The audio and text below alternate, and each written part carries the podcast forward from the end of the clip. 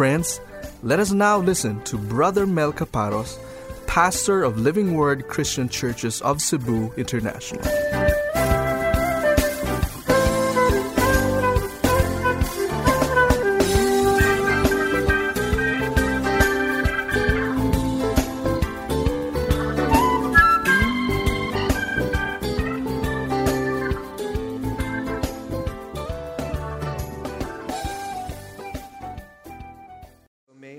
Invite you to please rise from your seats once again and let's take a look. Matthew chapter 5 and verse 8. At the count of three, let's all read together aloud, please. One, two, read. Blessed are the pure in heart, for they shall see God. Let's bow our heads in prayer. Our Heavenly Father, we would like to thank you and bless you, Lord. There's so much to thank you for. And we would like to ask for your forgiveness if we have not thanked you well enough. Lord, you have been faithful to us. You've never abandoned us. You've never forsaken us. You've always been there for us. You've been our provider. You have been our protector. You have been our guide. You have been our wisdom, our refuge, our strength, our joy, and our peace. Lord, words are not enough to be able to express all that you have done for us and all that you are. And we just want to glorify you this morning, oh God, in our hearts. And our prayer, Lord, is that as we listen to the Word of God, we would honor your Word by paying attention to everything that is spoken. I pray for myself, oh God, that you may not allow me to bungle up your word, but allow me to speak the word with authority and with your presence accompanying it, O Lord. I pray that you will open our minds and open our hearts, O God, and let the Holy Spirit be our mentor and our teacher this morning. Lord, whatever has is or will be achieved later on, we will give you back all the glory and the praises and the thanks. In Jesus' mighty name we pray. Amen and amen. Let's be seated in the presence of the Lord. I've entitled this morning's sermon, Heart Religion. Yes, now just to borrow some thoughts from John MacArthur, he said that there are three kinds of religion. The first religion is called head religion, which trusts in religious knowledge. Now, this was the kind of religion that the Pharisees and the scribes had. And just to be able to describe it to you, allow me to speak the words of Jesus Christ as he spoke to his disciples in Matthew 23 and verses 1 to 3. And it reads Then Jesus spoke to the crowds and to his disciples, saying, The scribes and the Pharisees have seated themselves in the chair of Moses. Therefore, all that they tell you, do and observe, but do not do according to their deeds, for they say things and they do not do them. Now we know that the Lord Jesus Christ did not mince words with the Pharisees and the scribes. He actually labeled them as a brood of vipers, he labeled them as hypocrites.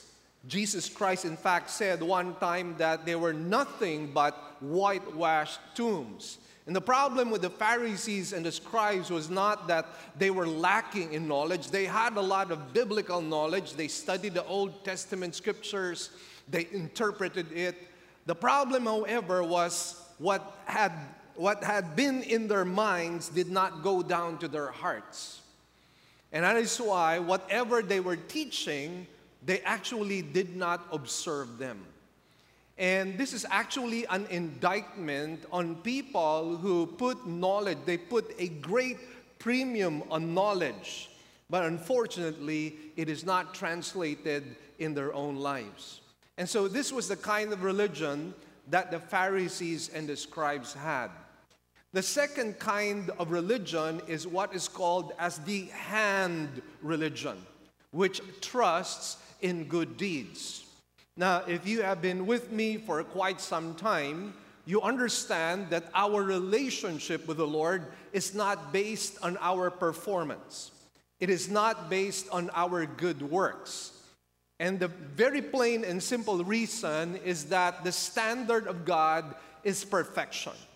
And you and I know that because we are sinners by nature, we can never attain to the standard that God requires. And therefore, if we were to base our hope and our salvation on good works, we actually have no hope. We will be disappointed and frustrated at the end of the day. So, the only thing that we can trust is not our good works, but the good work of Jesus Christ in Calvary when He died and paid for all our sins. That is our only hope. Sadly, the Jews relied not on the finished work of Jesus Christ, but they relied on their own good works. And because of this, they did not arrive at the righteousness that God required for salvation. And Paul summarized it quite succinctly in Romans chapter 10, verses 3 and 4. And this is what Paul says For not knowing about God's righteousness and seeking to establish their own, they did not subject themselves to the righteousness of God. For Christ is the end of the law for righteousness to everyone who believes. Now, Paul would not discount the fact that they were zealous. Paul would not discount the fact that they were sincere. But even though they were sincere, the sad thing was that they were sincerely wrong. And actually, millions of people will suffer the condemnation of hell for the simple reason that they are relying on their own righteousness. We can never, ever rely on our own righteousness. The only righteousness we can depend on is the righteousness of Christ. Once again, the righteousness which was wrought in Calvary through the cross of Jesus Christ. So we are left with the third religion, which is the heart religion. This is the only true religion, which is based on the purity of the inner man. Of course, I have to make mention of the fact that this religion is only possible for those who have a personal relationship with Jesus Christ. Because apart from Jesus Christ, and apart from the sanctifying work of the Holy Spirit, we can never ever attain to purity of heart. And so this is only possible because the Holy Spirit in us convicts us of our sin and leads us into the righteousness of God. So this is the only true religion. Now, it is the heart religion that we will be studying today.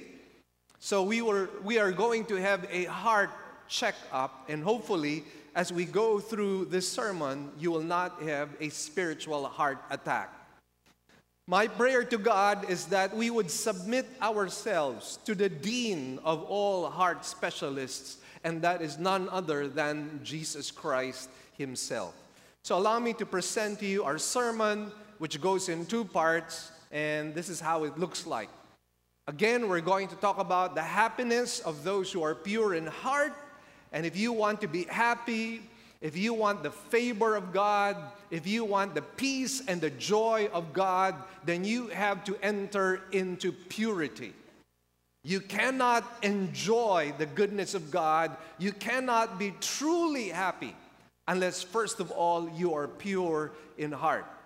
Now, we're going to come up with a definition and the importance of the heart, first of all. Because oftentimes our thinking is the heart is that organ, the internal organ in our body which pumps blood. I'd like to be able to debunk that because that's not what the Bible means. So we're going to define that and give its importance. And then we're going to segue and give a definition of the purity of heart and then the characteristics of a pure heart. We need to be able to describe that so that we know how it can play out in our lives. And then we're going to talk about the reward of the pure in heart. So, shall we go and dive into the happiness of the pure in heart? And let's read verse 8, at least the first part of it right now. It says, Blessed are the pure in heart. So let's come up with a definition and its importance. Now, the word heart comes from the Greek word cardia, wherein we get words like cardiac or cardiology. Now, obviously, these are terms or medical terms that we now use today. As I mentioned to you at the beginning, it is not the organ that pumps blood. Rather, the heart is the center of man's being and personality. Let me repeat once again. It is the center of man's being and personality. It actually involves our mind. And how do we know that? Well, just by taking a look at some verses of Scripture. For example, if we take a look at Proverbs chapter 23, verse 7, this is what it says. It goes, For as he thinks, all right, that involves the mind, for as he thinks within himself, so he is. He says to you, Eat and drink. Notice the last uh, part of it. But his what? His heart is not with you. So notice the mind, the thinking is equated with the heart. Now, if we turn to Matthew chapter 9 and verse 4, notice what it says here. And Jesus, knowing their what? Their thoughts, said, Why are you thinking evil where? In your hearts. So clearly, when the Bible speaks about the heart, it also speaks about the mind. But it is not just the mind, it also speaks about our will, it also speaks about our emotions. So, all of that is involved in the function of our own heart. It likewise includes attitudes as well as motives, all right? So, that is what is involved in the heart. Now, we can actually do a retranslation of that as we amplify this particular verse that we just read a while ago. So, if we were to do a retranslation, which would amplify it for us, it would go something like this Blessed are those who are pure, not merely on the surface or on the outside, but on the inside, in their minds, in their emotions, in their motives, in their attitudes, and in their will. So, once again, let me just repeat that. Blessed are those who are pure, not merely on the surface or on the outside, but on the inside, in their minds, in their emotions, in their motives, attitudes, and will. So that would be the amplified version of this verse of scripture that you and I are studying. That is why the Christian life is ultimately concerned about the condition of our own heart. So, again, what we need to be able to do this morning is take stock of ourselves, take stock of the inner person inside of us. Find out how our heart is, the spiritual state of our heart is in the presence of the Lord. Because oftentimes we can gather together in a place like this and we can mistake activism as spirituality. Well, let me tell you, we can be very, very active in the things of God. We can be very, very active with church activities, and yet it is so possible that our heart is not into it. The same thing about marriage. You can be staying together, living together under one roof, under one house, but it's possible that the passion is no longer there. Sometimes the things that have been marginalized are the things that are so obvious. Like, for example, loving Christ. That, I believe, is the center of everything that we do in our Christian lives. We need to be able to love God and abide in Christ at all times. And yet, sadly, as we survey the church of Ephesus, we find a very strong church, a very solid church, a church that was rooted and grounded in the Word of God, a church that was very active. They were doing a lot of good works. They protected and guarded the church. They prevented false teachings and false prophets and false teachers from entering the church. And yet they missed out on one very important element. And what was that? It was loving Jesus. And again, friends, we need to take stock of our hearts. What is the condition of our hearts? Now, if we take a look at Acts chapter 8, verses 18 to 22, just to give you a little background, what had happened was there was a great persecution that took place in Jerusalem, and many of the disciples were scattered. Philip himself found himself in Samaria, and he started to preach the gospel. And there were many people who came to a saving knowledge of Jesus Christ. Many Samaritans came to a relationship with the Lord. And one of those who had been converted was Simon, who was a magician previously. And so he was converted. He was even baptized. But the question, of course, was was he really a Christian? Was the conversion genuine? And if we take a look at what happens next, it seems like the conversion was not really a genuine one. So allow me to read Acts 8, beginning at verse 18, and this is what it says. Now, when Simon saw that the Spirit was bestowed through the laying on of the apostles' hands, he offered them money. Now, what exactly happened here when the people were empowered with the Spirit? Maybe there were signs, maybe there were manifestations. And Simon saw that. So he got attracted to that because, again, in his previous career, remember, he was a magician. He was obsessed with, with power. And he came in touch with the power as, as Peter laid hands on some of the people. And he wanted that. So here's what happened. He says to um, um, in verse 18. Let me just read it once again. It says, Now when Simon saw that the Spirit was bestowed through the laying on of the apostles' hands, he offered them what? Money. Saying, Give this authority to me as well, so that everyone on whom I lay my hands may receive the Holy Spirit.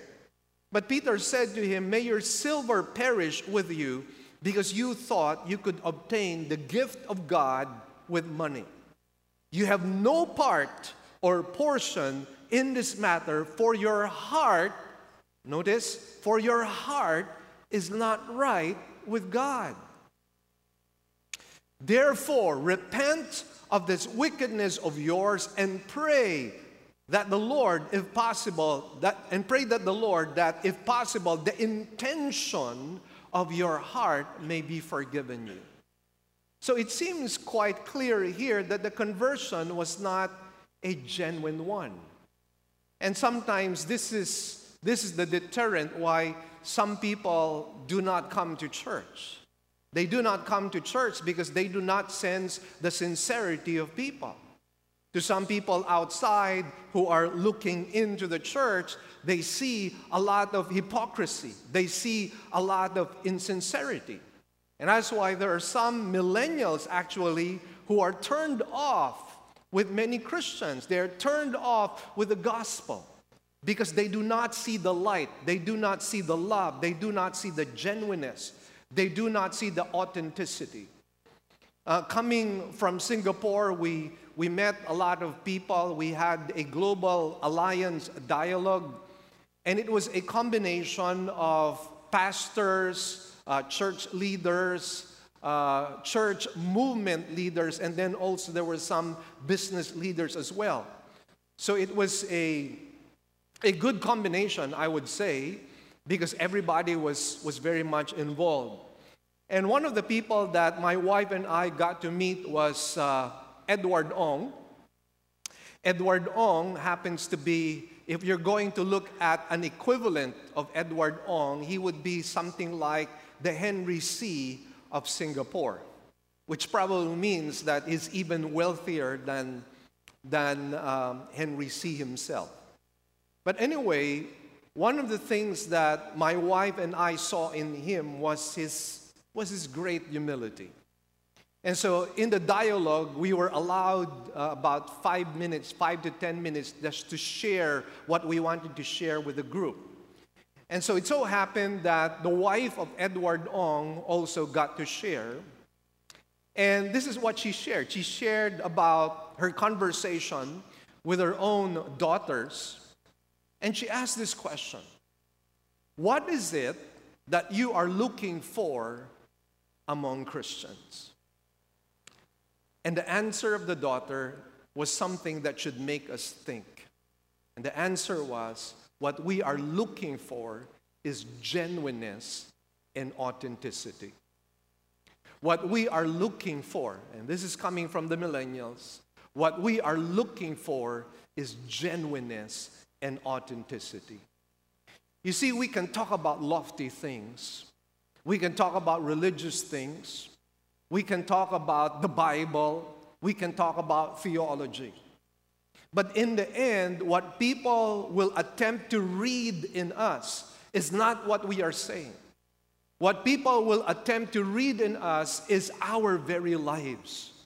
That is why the Bible calls us to live a life as shining lights, as Paul would say in the book of Philippians.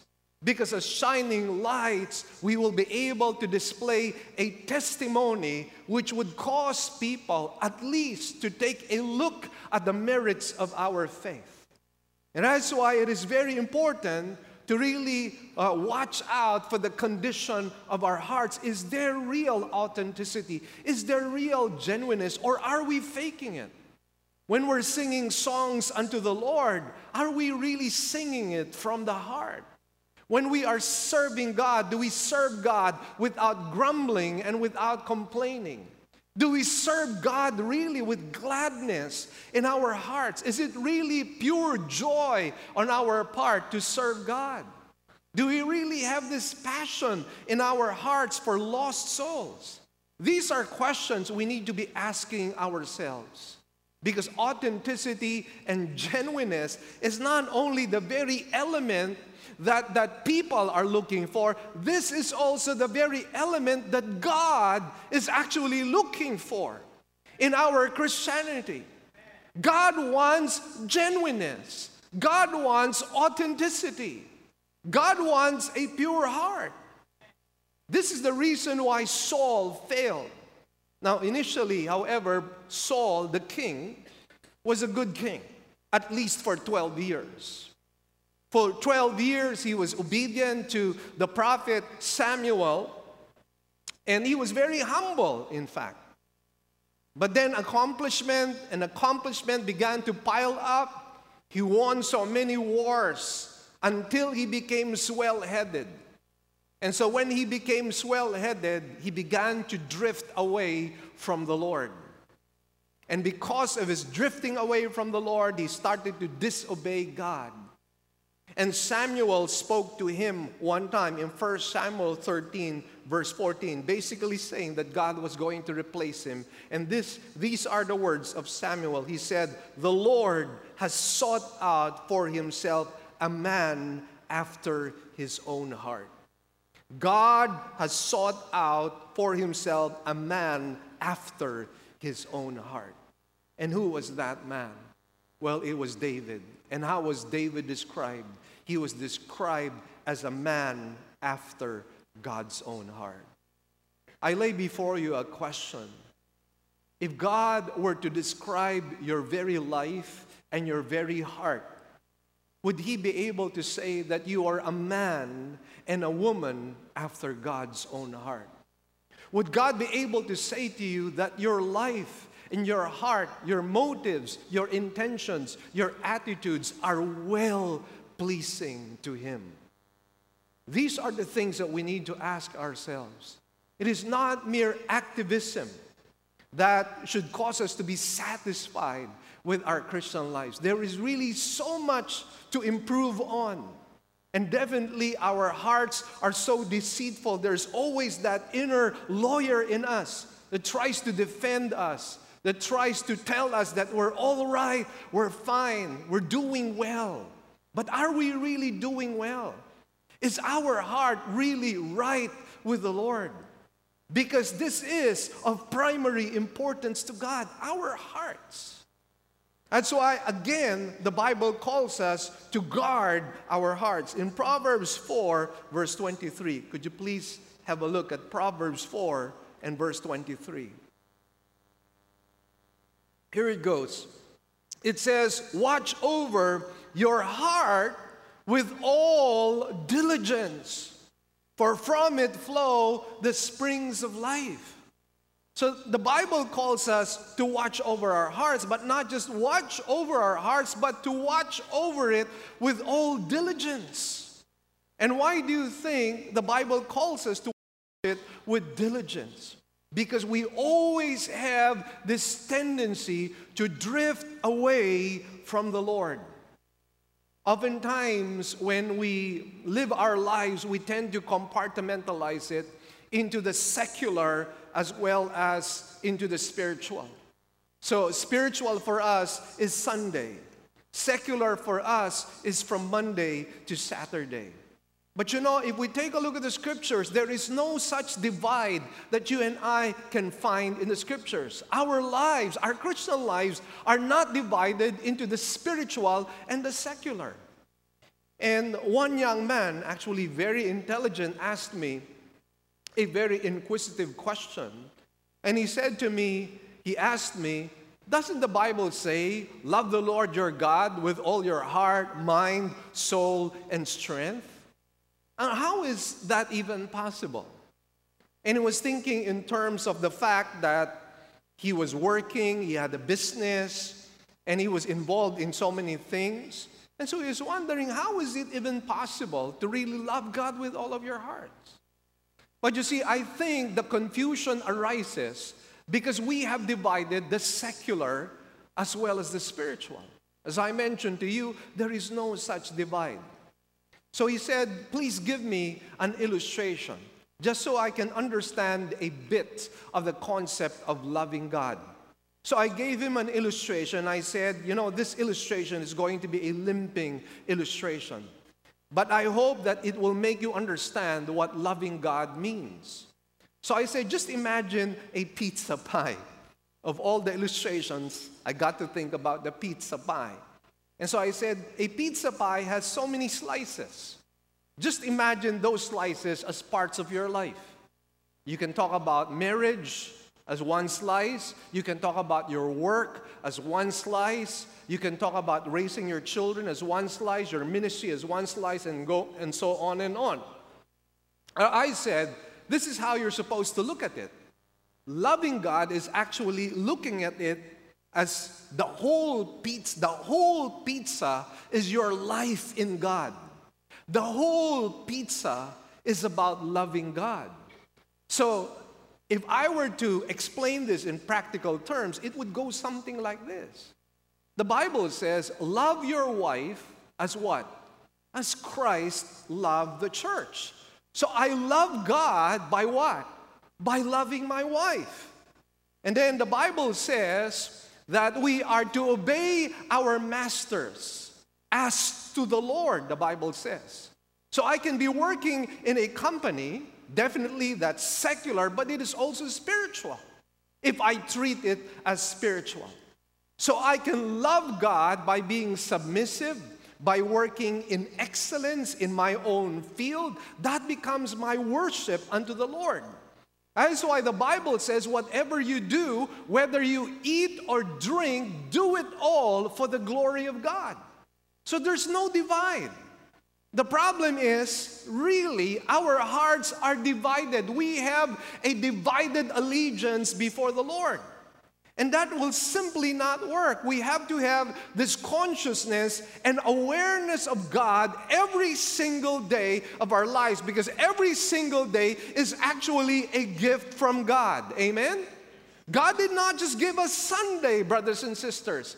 God gave us Monday, Tuesday, Wednesday, Thursday, Friday, Saturday, and Sunday. All of those days are given to us by the Lord, and they are given as our stewardship before Him. Now, we have been placed by God in different places, in different works, in different careers, but the whole point is this we are to live our lives for the glory of God. And that is how you and I love the Lord. Oftentimes, we find ourselves having a grumbling and complaining spirit. You know why? Because we have lost our awareness and our consciousness of God. And so, what happens when you are in your workplace, for example, you begin to hate your boss, you, be, you begin to hate your, your office mates. It becomes something like a competition. And you begin to, to hate even the people who are under you. Why has that happened? Once again, because you have treated the spiritual and the secular as apart from each other. No, they're not apart. We have got to understand that our whole life is meshed together with Christ. It is no longer I who live, the Bible says, but it is Christ who lives in me. The impure heart, by the way, is the seat of all our troubles. Why do you think God caused a flood? To cause a global cataclysm. Well, let's go to the Bible. Let's take a look at uh, Genesis chapter 6, verse 5. And here's what it says Genesis, Genesis 6, verse 5 states that man's every intent of the thoughts, notice again the mind, notice every intent of the thoughts of his what? Of his heart was only what? Evil continually. That's the reason for this global cataclysm, which we call as the flood. And again, it happened. Why? Because the hearts of people were so wicked. They were so ripe for judgment, and God judged the world at that time, sparing only Noah and his family. In Matthew 15 19, this is what it states Jesus speaking. It says, For out of the heart come evil thoughts of murders, adulteries, fornications, thefts, false witness, and slanders.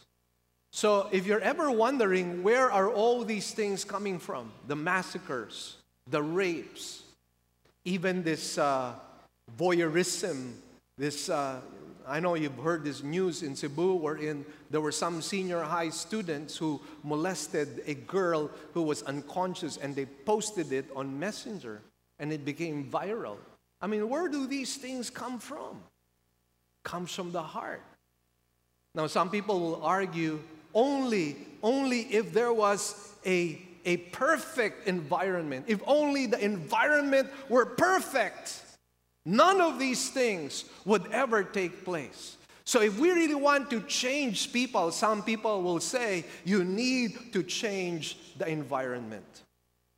Now, while I would like to agree to a certain extent that the environment is a contributing factor it is not the all important factor. Because if we take a look at Adam and Eve, where were they born or where were they created? They were created where? In paradise, in the Garden of Eden. Now, let me ask you this question was, was it an imperfect environment or was it a perfect environment? It was a perfect environment. And yet, it was in this perfect environment that Adam and Eve sinned against God. So ultimately, it's not about a perfect environment. Jeremiah chapter 17, verse 9 tells us the crux of the problem. It states, The heart is more deceitful than all else and is desperately sick. That is the main problem. If you were a spiritual doctor and you want a proper diagnosis of what is really wrong with society, there is the root problem. The root problem is the heart. Ultimately, it's not about politics. Ultimately, it's not about personalities. Ultimately, it is the human heart that is the main problem. So, if you want to change society, what needs to be changed is the human heart. Again, some people will say education is so important. And again, we, we don't want to disagree with the importance of education. But if you're relying on education to change people, I have bad news for you. You can come from the best schools in the world, the best schools from, from the Philippines, And yet, it is never a guarantee that you will turn out to be a good person or a good citizen of this country. Let me just share a few examples from some of the premier schools in our, in our country. I recall there was this Atenean who was uh, voted to be the most likely to succeed in his, in his class, and yet he was into gun running. I know this person from, from De La Salle University, and probably you've, you've heard about it in the news, who stole millions of pesos and dollars and, and took it out of our country. Now, is that, what do you call that? Well, you find an educated thief. Educated well, but an educated thief. And there was this guy who studied in UP. His father was a judge and yet he was a drug addict. And so, again, just to bring home my point, we can come up with you know solutions like education and say it's going to change people. Ultimately it's not going to change people. It's still the bottom line is still about the heart. It is the heart that should change. Once the heart changes your whole life changes. Allow me to give you a little illustration. Um, there was this man by the name of martin yu. He was actually a very lazy person. He did not keep his house, he did not clean his house. His house was dirty, it was unkept. But one time he saw in a store a very beautiful vase, and he fell in love with this beautiful vase. So he bought it, and he put it in his living room, he put it on a table. And immediately, as he put that beautiful vase on that table, it became a judgment to all of his surroundings. He began to see the walls, which were now um, you know, worn out. There was no longer new paint. He saw the old chair. He saw the dirt, the uncleanness. And it was all because of this beautiful vase. And as a result of that, guess what he did? he started to renovate the whole place. He started to paint the walls. He started to put some, um, what do you call this, wallpaper.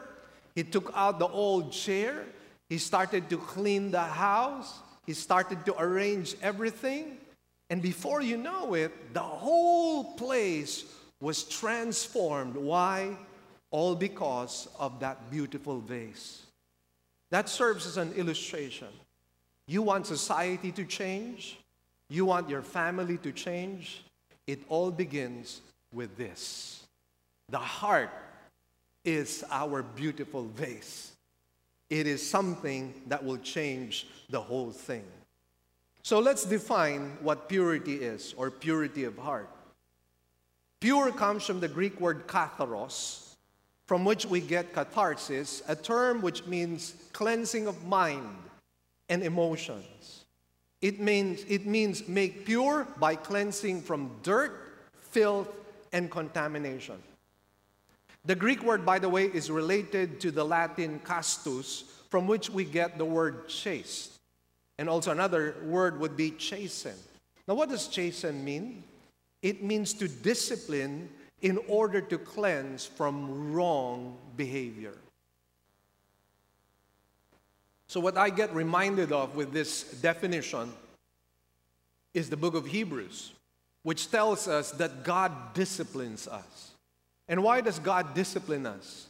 He disciplines us for our own good, so that the fruit of righteousness might come out in our lives.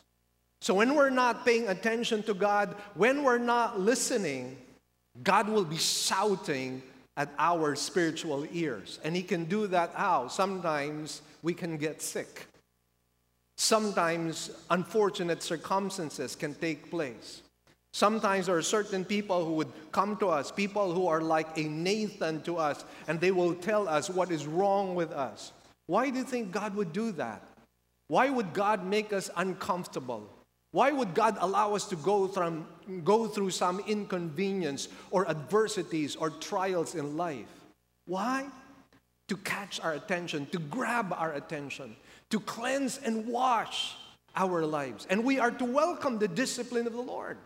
We are not to despise the discipline of the Lord. We are not to take lightly the discipline of the Lord. We are not to faint when the discipline of God comes before us. We are to welcome it, we are to embrace it, and allow it to cleanse, wash, and sanctify our lives. It is really for our own good.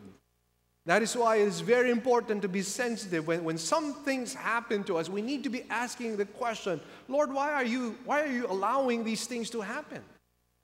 What is it that you want to change in me? What is it, Lord, that I need to develop? And maybe there are certain things that you need to get rid in your life, certain idols in your life. Now, once again, the Greek term was often used of metals that had been refined until all the impurities were removed, leaving only pure metal. In that sense, purity means unmixed, unalloyed, unadulterated. Oftentimes, if we were to be honest, our hearts are filled with grime, with filth, and with dirt. And we have got to allow God to purify our hearts. You know, there's this statue in Canterbury, uh, which is supposed to represent Prince Edward of Wales.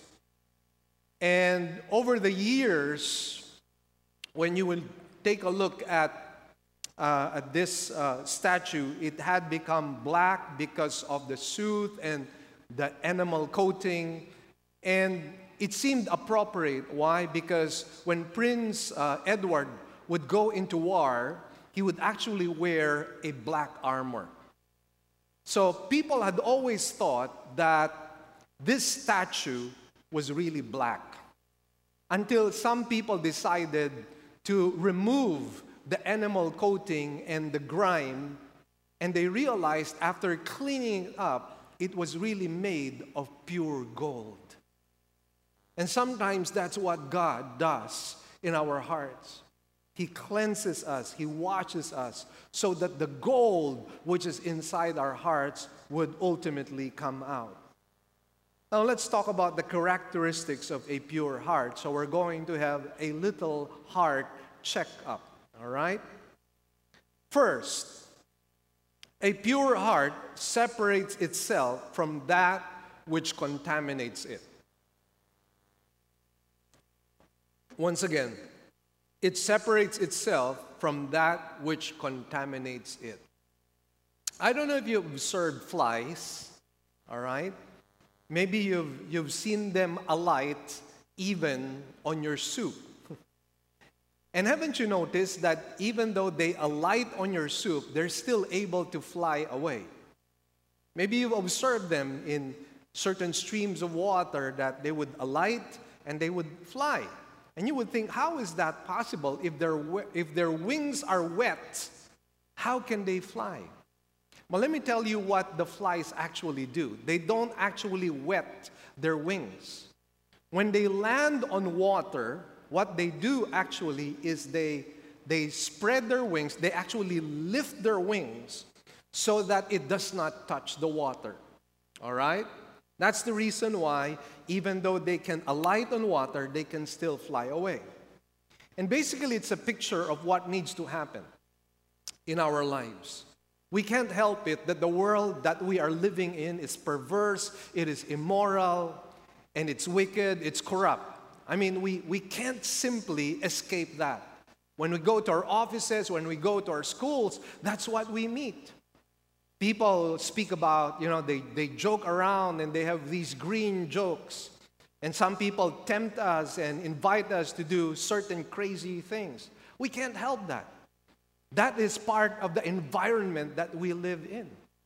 But just like the fly, we need to lift our wings so that we do not get contaminated. I recall the story of a, uh, a pastor uh, his doctor was quite concerned about him, concerned about his health. So this doctor said, I'm going to give you some tickets because I want you to enjoy yourself. The problem was he was given tickets to a kind of entertainment that pastors should not be going to. And so when, he, when the pastor got the ticket from the doctor, he said, I'm sorry, doctor, I, I really can't go to this. And the doctor said, Why? Can't, can't you have a little fun? And the pastor said to the doctor, who happened to be a surgeon, he said to the doctor, You are a surgeon, right? And as a surgeon, you always wash your hands. You never operate on your parent, I'm sorry, on your patients with dirty hands. You never operate on your patients with dirty hands. The same thing with me.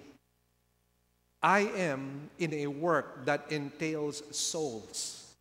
Soul, soil, I'm sorry, souls. And because I am in this kind of a job, I cannot have a dirty life. And so, again, friends, a pure heart separates itself from that which contaminates it. Number two, it is cleansed without defilement. It only seeks to do that which is pleasing to God. He seeks to maintain a clean conscience. You know, there was this Scotsman who had his favorite shirt, but he did not wash it. For as long as it seemed like it was clean, he continued to wear it.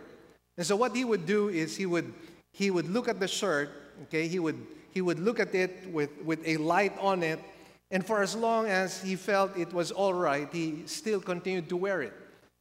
His wife became irritated. And so one time the husband was, was staring at his shirt if he could still wear it. And the wife said, If it's doubtful, it's dirty. If it's doubtful, it's dirty. And basically, isn't it true that sometimes there are certain struggles that we have in our conscience? and we're, we're wavering, we're uh, going left and right. Sometimes we go left field, sometimes we go right field, and we're wondering, am I supposed to do this? Or am I supposed to, to stay away from this? Once again, the rule is if it's something that makes you doubt, then it's not good for you. Stay away from it. Third, its motives are pure.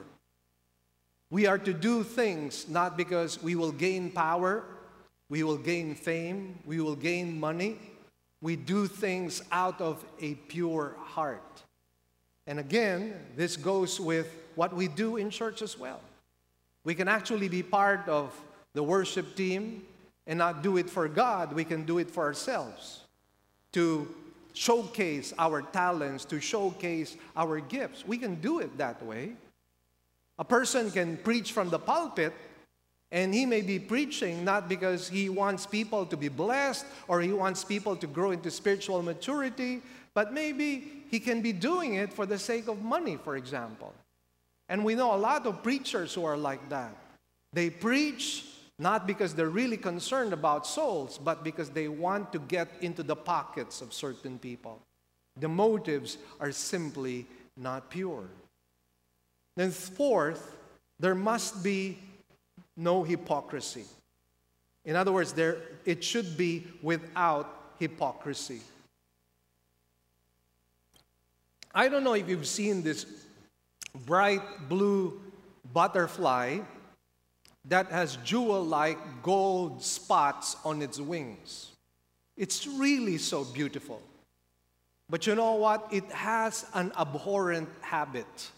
You know what it is? It has a very disgusting habit. And its disgusting habit is this this beautiful butterfly eats dung. It eats dung. And again, friends, sometimes that's how it is with some of us.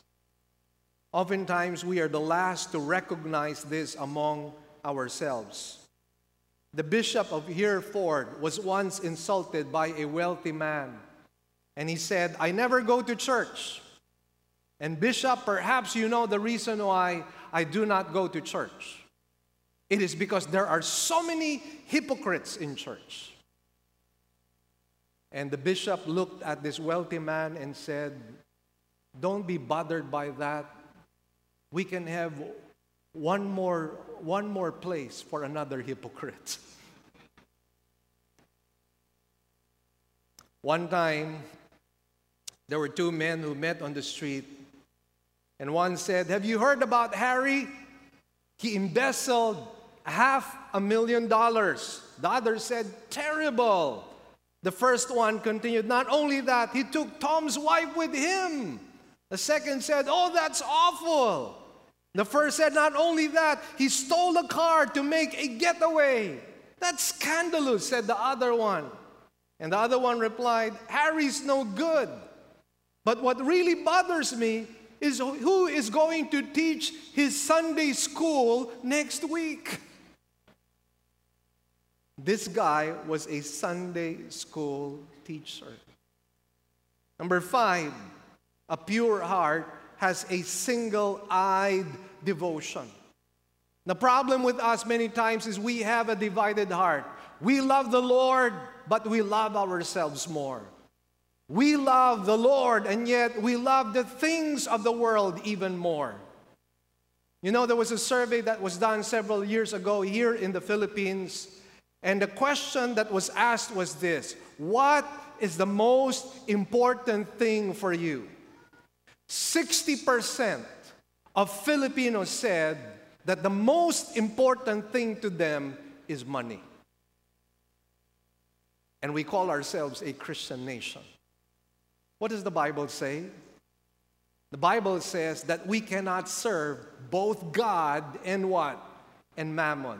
And yet, we call ourselves a Christian nation, and 60% of us say the most important thing to us is money. Our hearts are not fully devoted to God. You know, there was this husband and wife conversation and the wife said, Let's go to church. The husband said, I don't feel like going to church. And so the wife asked him, Well, what is the reason why you don't want to go to church? And the husband uh, shot back at his wife and said, I have three good reasons why I don't want to go to church. Number one, the church is cold. I don't feel love in the church. Number two, people in the church don't like me. That's why I don't want to go to church. And third, I just don't want to go. And the wife said, Well, I have three reasons why you need to go to the church. Number one, it's wrong that you're saying that the church is cold. The people are actually warm. And number two, there are some people who actually like you. A few people who like you. And number three, you're the pastor.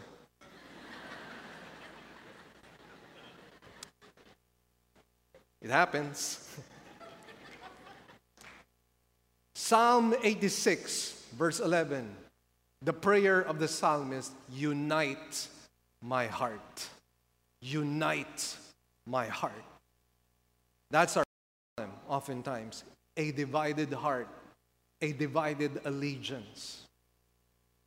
And again, we need to ask ourselves certain questions like if some of us are seeking the kingdom, are we seeking it first? The Bible is very clear. Seek first his kingdom and his righteousness, and all these things shall be added unto you. Number two, question Do we believe that God is our highest good? Again, let's, let's really pay attention to those questions. Is God, could you honestly say that God is your highest good? That nothing else compares to God, that God is your chief and supreme treasure. That even if God removes everything else for as long as He does not remove His presence in your life, you could still say, It is well with my soul. Can you honestly say that? You know, one, one time uh, in England, what Queen Victoria would often do is she would visit uh, some of the, the poor areas in London. And this, there was this uh, poor widow that she visited who was a very strong Christian. But you see, the neighbors, probably being envious and jealous that Queen Victoria went into her house, asked her this question, attempting to taunt her, by the way. And the question was Who is the most honored guest that came into your house? And the answer of the woman was, Well, that's a no brainer. Of course, Queen Victoria. And her neighbor said, Aha! But you've always said that, that Jesus is your most honored guest. And the lady shot back at them and said, No, Jesus is not the most honored guest in this house. My Jesus, my Savior, lives here. Amen. My Jesus and my Savior lives here. So we ask, what is the reward of those who are pure in heart? And here's the reward Blessed are the pure in heart, for they shall see God. Give the Lord a big hand, please.